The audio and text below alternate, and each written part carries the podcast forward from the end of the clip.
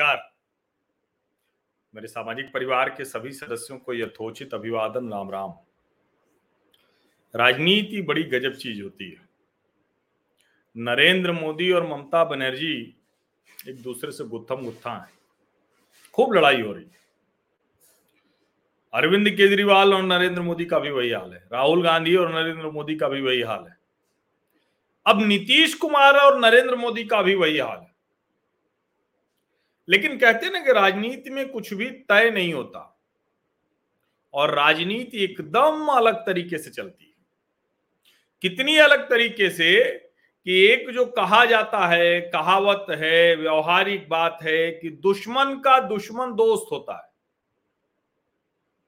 अब कहिए, राजनीति में दुश्मन का दुश्मन दोस्त होता है क्या? नहीं हो रहा है। देखिए, सब दुश्मन है मोदी के।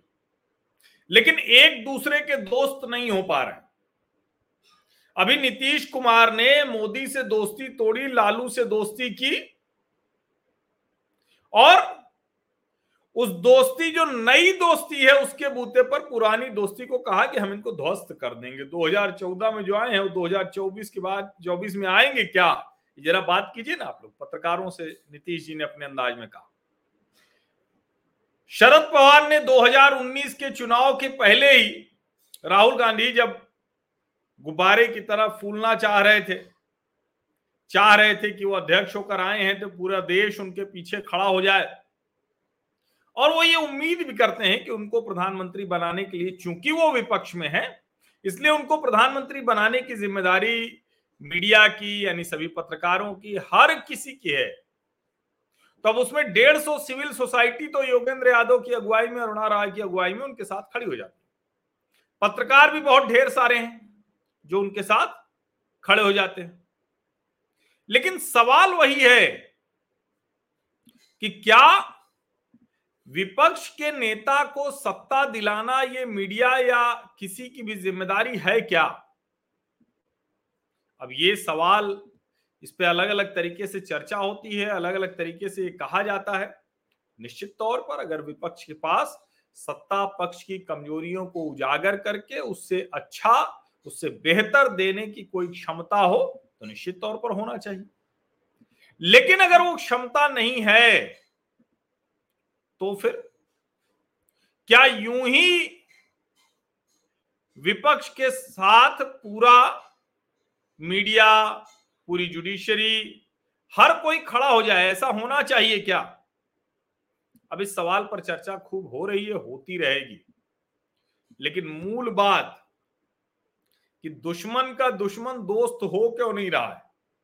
तो इसलिए नहीं हो रहा है कि जब सोनिया गांधी पर और राहुल गांधी पर ईडी का संकट आता है तो अरविंद केजरीवाल चुप, बिल्कुल चुप वाली मुद्रा में रहते जब ममता बनर्जी पर आता है, तब भी चुप, बिल्कुल चुप रहते हैं। नीतीश कुमार तो अभी नया नया पाला बदले हैं पाँच साल बाद।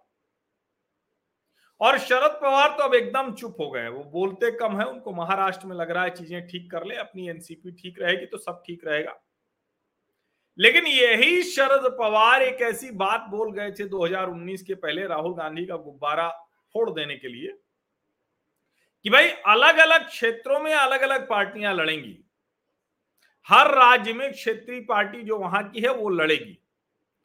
कोई देशव्यापी गठजोड़ गठबंधन नहीं बनना चाहिए। भारतीय जनता पार्टी से हर कोई अलग अलग लड़े।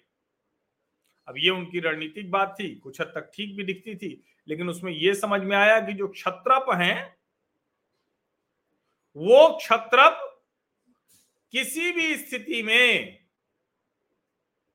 वो क्षत्रप किसी भी स्थिति में अपना हिस्सा दूसरे राज्य के क्षत्रप को नहीं देना चाह रहे थे।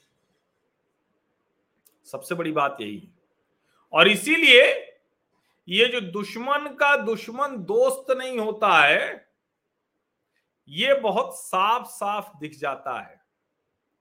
अब नरेंद्र मोदी से तो ममता बनर्जी लड़ रही थी, लेकिन जैसे उन्हें पता चला कि हर कोई वो इस बहाने की विपक्षी एकता हो तो कहेंगे कांग्रेस को दो सीट दे दो, कम्युनिस्टों को दो सीट दे दो।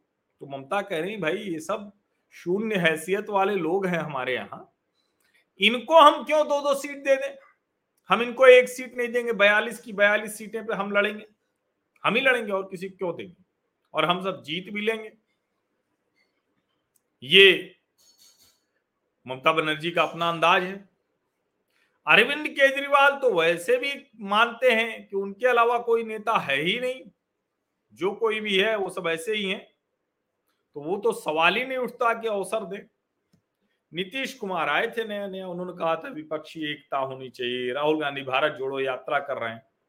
लेकिन ममता बनर्जी को अचानक जाने क्या सूझा कि उन्होंने बहुत साफ़ कह दिया जो 2019 से पहले शरद पवार ने कहा था, उन्होंने 24 का भी इंतज़ार नहीं किया 2022 में ही कह दिया, भाई, अपने अपने राज्य में सब लड़िए मोदी से। हमारे बूते दूसरा ना लड़े, दूसरे के बूते हम नहीं लड़ेंगे। इसका मतलब समझते हैं?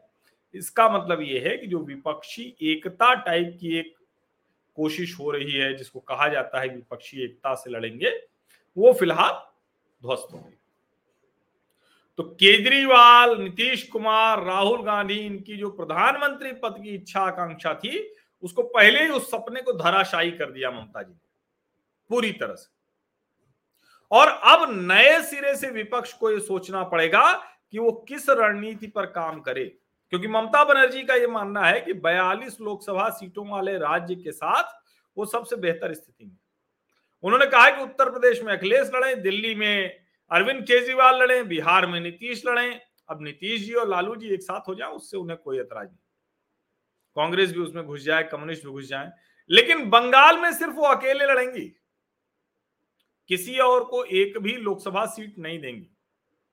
अच्छा ठीक भी है, वो उनको अगर एक तरह से देखें तो उनको ये लगा होगा कि बिना लोकसभा सीट वाला एक जो मुख्यमंत्री है अरविंद केजरीवाल वो कह रहा है कि हम प्रधानमंत्री बन जाएँगे तो इसी सब वजह से उनको लगा होगा जरा आईना दिखा दिया जाए। तो उन्होंने धराशाही कर दिया। तो फ़िलहाल अभी भले ही किसान आंदोलन के बूते, भले ही किसी और वजह से, चाहे जो कोशिश हो रही थी, वो पूरी तरह से ध्वस्त हो गई है। नए सिरे से विपक्ष को रणनीति बनाने की ज़रूरत है। अगर वो रणनीति बनाने की इच्छा रखते हैं तो। विपक्षी एकता जैसा कुछ नहीं है। कांग्रेस दूसरों की कहें कि राष्ट्रीय पार्टी होने के नाते क्षेत्रीय पार्टियाँ उसके पीछे चले तो ऐसा नहीं होने वाला है। दूसरों की ताकत से उसे ताकत देशव्यापी नहीं मिलने वाली। दूसरी क्षेत्रीय पार्टियों को भी इसका लाभ नहीं होगा। नीतीश कुमार जैसे लोगों का संकट बहुत बड़ा है। अरविंद केजरीवाल जैसे लोगों का संकट बहुत बड़ा है, जो सोच रहे थे कि विकल्प नहीं है, विकल्पहीनता की स्थिति का वो लाभ उठा लें ऐसा होता हुआ दिख नहीं रहा है। और यही नरेंद्र मोदी के पक्ष में जा रहा है। बहुत बहुत धन्यवाद।